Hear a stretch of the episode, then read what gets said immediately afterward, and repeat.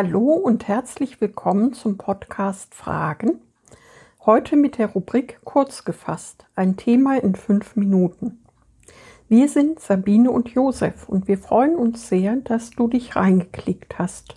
Schön, dass du dabei bist. Es gibt einen Zeitpunkt im Wirken von Jesus, von dem an er seine Wunder und Zeichenhandlungen einstellt. Er spricht nur noch in Gleichnissen, die das Volk nicht mehr versteht. Das einzige Zeichen, so spricht er, das noch gegeben werde, ist das Zeichen des Jona. Was uns dieses Zeichen heute noch zu sagen hat, liest jetzt Josef.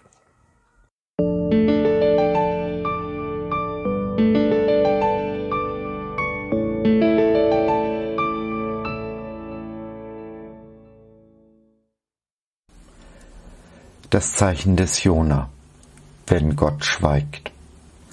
Es wird kein Zeichen gegeben werden, außer dem Zeichen des Propheten Jona. Matthäus 12, 39b. In Jesu Wirken ist an einer Stelle ein deutlicher Bruch zu erkennen. Bis Matthäus 12 tat Jesus öffentlich Wunder, auch Zeichen genannt, denn sie waren Zeichen für sein Volk, Zeichen, die bewiesen, dass er der Messias, der Retter ist. Schon das erste Kapitel in Matthäus listet den Stammbaum Jesu auf, bestätigt ihn als Sohn Davids, der Abstammung des Messias. Seine Geburt ist ein Zeichen, auch wenn die Elite des jüdischen Volkes erst durch ein paar Ausländer mit der Nase darauf gestoßen werden muss. Matthäus 2. Der Auftrag von Johannes dem Täufer war es, auf Jesus als den Messias hinzuweisen, ihm den Weg zu ebnen. Matthäus 3. In Matthäus 8 heilt Jesus einen Aussätzigen. Es ist das erste Mal, seit das Gesetz gegeben worden ist, dass eines der Kinder Israels vom Aussatz rein wird. Von daher wussten die Juden, dieses Zeichen kann nur der Messias tun. Diese und viele andere Zeichen gab Jesus, um seinen Anspruch, der Messias, der Sohn Davids zu sein, zu beweisen. Doch dann kommt Matthäus 12 und Jesu Wirken ändert sich radikal. Was ist passiert? Jesus treibt wieder einmal einen Dämonen aus. Einen Dämonen, der den Besessenen blind und stumm macht. Beim Stummen aber einen Dämonen auszutreiben, das konnte nach festem Glauben der Juden einzig und allein der Messias tun.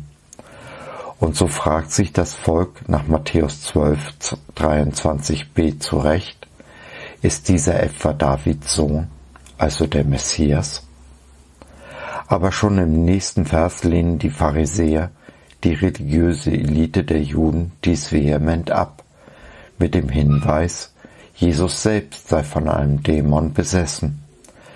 Damit begehen sie die unvergebbare Sünde gegen den Heiligen Geist. Matthäus 12, 31 folgender.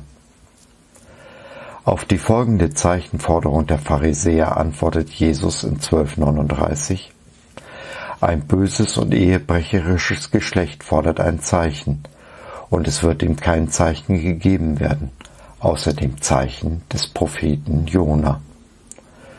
Von nun an stellt Jesus seine öffentlichen Zeichen ein und spricht ab jetzt nur noch in Gleichnissen, in Bildern, die das Volk nicht mehr versteht.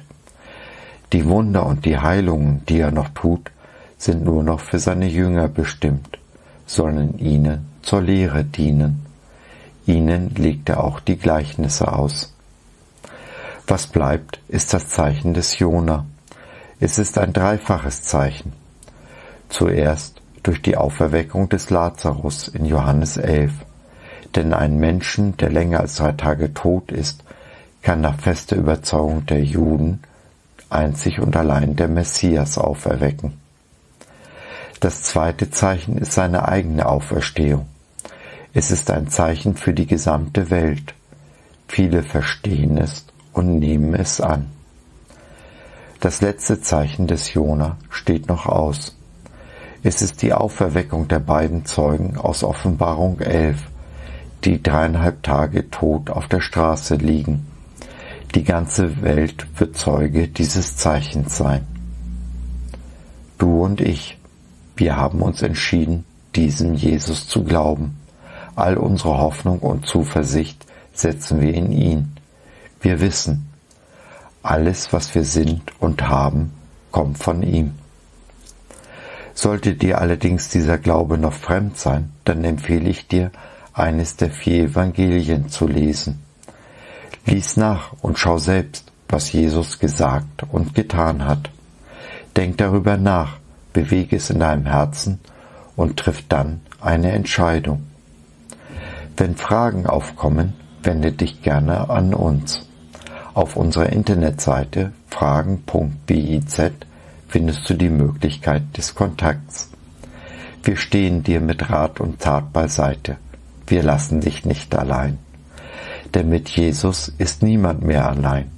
Und mit ihm hinterlassen wir diese Welt ein klein wenig besser, als wir sie vorgefunden haben. So, das war's für heute. Wir hoffen, du hattest Freude und konntest etwas mitnehmen. Wenn du noch Fragen hast oder mit uns in Kontakt treten möchtest, dann besuche doch unseren Blog www.fragen.biz. BIZ, B-I-Z, steht für Bibel im Zentrum. Wir glauben, dass die Bibel, Gottes Wort, absolut wahr und irrtumslos ist. Gott hat uns lieb und möchte, dass unser Leben gelingt. Dazu gibt er uns in seinem Wort Orientierung und Wegweisung für ein Leben in Fülle, genauso wie Jesus es in Johannes 10, Vers 10 versprochen hat. Was meinst du dazu? Lass von dir hören, wir würden uns sehr freuen. Bis dahin, Sabine und Josef.